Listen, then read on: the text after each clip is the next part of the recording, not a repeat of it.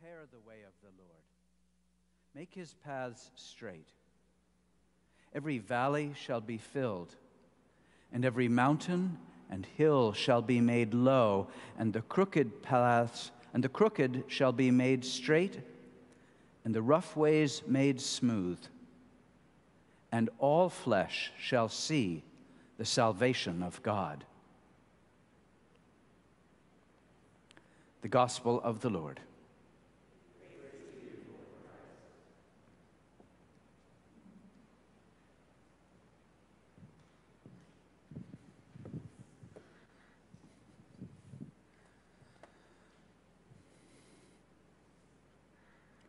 Lead us in your ways, O God. Amen.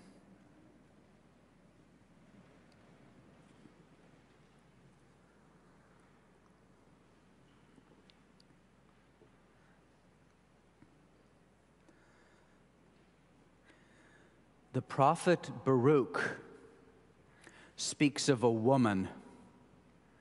Her name is Jerusalem. She is a woman who has lost her children. She is a city whose inhabitants have either fled or been taken away.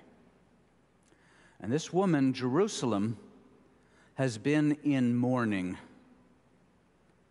The prophet Baruch gives voice to her lamentation thus Listen, you neighbors, God has brought great sorrow upon me for I have seen the exile of my sons and daughters. With joy I nurtured them, but I sent them away with weeping and sorrow. Let no one rejoice over me, a widow and bereaved of many. I was left desolate because of the sins of my children, because they turned away from the law of God. She addresses her distant children Go, my children, go. For I have been left desolate. I have taken off the robe of peace and put on sackcloth for my supplication. But then, take courage, my children. Cry to God, and God will deliver you from the power and the hand of the enemy.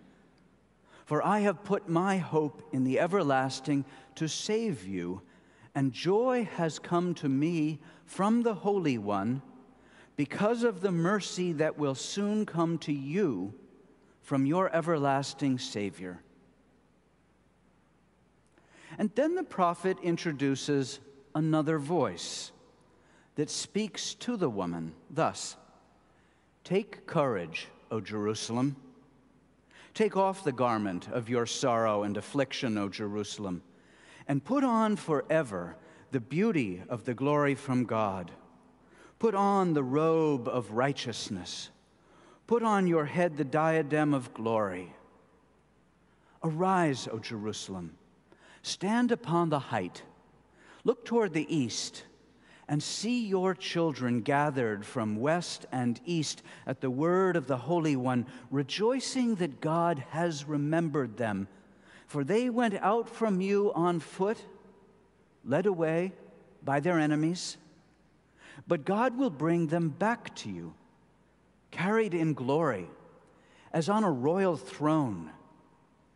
For God has ordered that every high mountain and the everlasting hills be made low and the valleys filled up to make level ground, so that Israel may walk safely in the glory of God.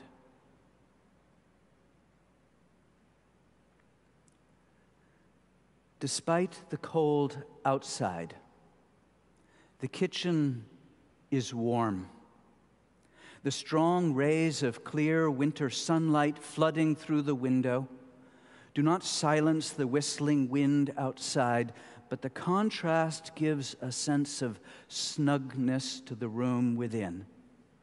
And in the kitchen warmth, amidst the smells of cooking food, the sound of the radiator and the pots chuckling on the stove, a woman is busy at work, peeling and paring, stirring and beating, frying and baking.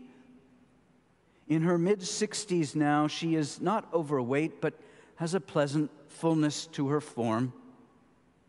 Gray and white fleck her once jet black hair.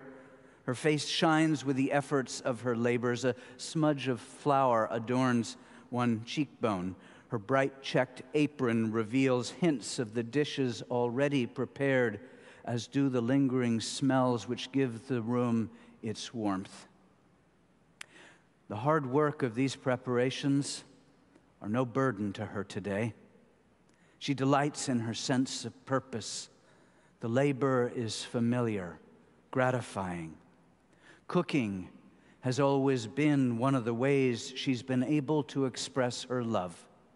She hums now as she works. She is a woman, just like any other woman. She has had her ups and her downs. Until recently, and for many years, she was despairing. For long ago, she lost her children. They are each still alive, and each has never been removed from her heart, from her love. Nonetheless, she lost them. They did not leave her at the same time or in the same manner. She lost one to a spouse, one to his dreams of adventure, another to her passions and ambitions. One was taken away and imprisoned. One left in anger and frustration. Another with empty promises to return soon. That was long ago. One simply disappeared. One wrote and called regularly for a while, then less and less, then not at all. One went eagerly. Another she threw out in disgust. It had been a long, long time now, many years.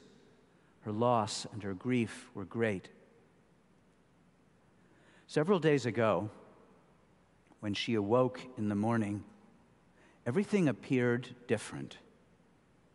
Perhaps it had been a dream, yet she could remember nothing of the night's dreams. Whatever the source, she awoke that morning with hope, with a sense of conviction that soon her children would come home.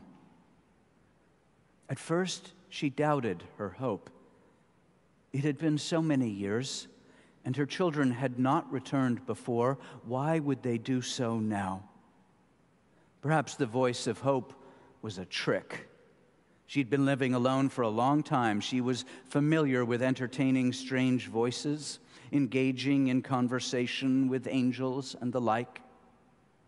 Or perhaps she thought, I'm simply getting old and addled. But instead of diminishing, her hope increased until at last she succumbed to it, indulged it. And that is when she began to prepare for her children's return. Armed with mops, dusters, polish, she cleaned the house from top to bottom, put fresh sheets on the beds, laid out clean towels, Although her house was always filled with plants and flowers, she found some more, placing a little vase in each bedroom. For the first time in many years, she opened the great door in the front hallway. Alone, she just came and went through the kitchen door. It had been cold, and the week before there had been snow flurries, but no snow had lasted. So she swept the front walk clean of leaves, now crisp and frosted, that she hadn't bothered to rake earlier in the fall. Then she turned to the dining room. She washed her family china, grown dusty from disuse, polished the few pieces of silver she had, washed and ironed the tablecloth and napkins, even though they'd been neatly stored in the cupboard and would have looked just fine. All while she worked, she wondered about her children. How many would be coming? Would they bring friends or spouses?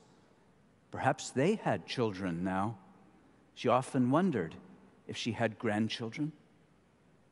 How will they have changed and aged One by one, she invited them in to pass before her imagination. She considered each one, gently lifting each before her mind's eye, remembering some defining characteristic about them the way they laughed, or their quick wit, their short temper, their hugs, the way they smelled when they were very young. Many times before, she had been lost in her memories, but in the past, her memory was tinged with sorrow and regret. Today, her remembering filled her with anticipation, with hope. She could hardly wait to see them. And now, with the house all shipshape, she ventured off to the market to lay in a good store of food. That year, Thanksgiving had come and gone with little more than a turkey pot pie. But now she set to her cooking roast meats, fresh vegetables, home baked breads and pies, strong smelling cheeses and fruits of all sorts, a feast for kings and queens, or at least for a very large and hungry family. As I said before, cooking has always been one of the ways she expresses her love. It is a love that prompts this flurry of preparation. As she hums to her work, she remembers a phrase from the prophets Prepare the way, make the paths straight.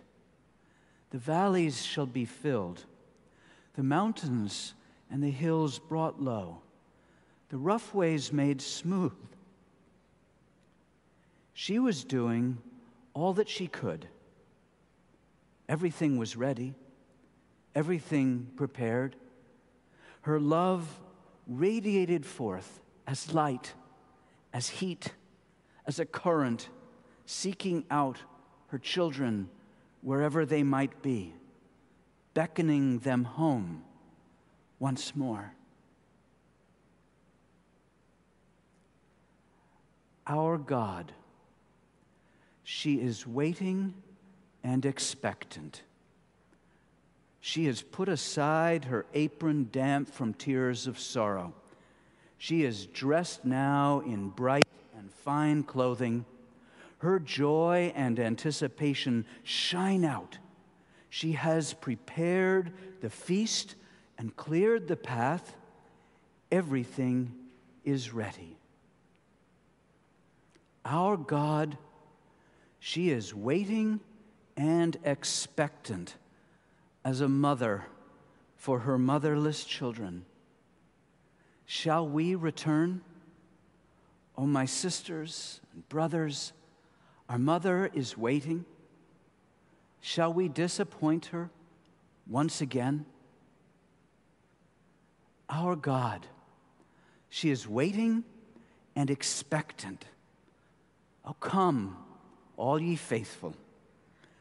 Let us awake, rise up, take one another by the hand, take every daughter, son, and child by the hand, and go home to her in peace with great joy. Come. Amen.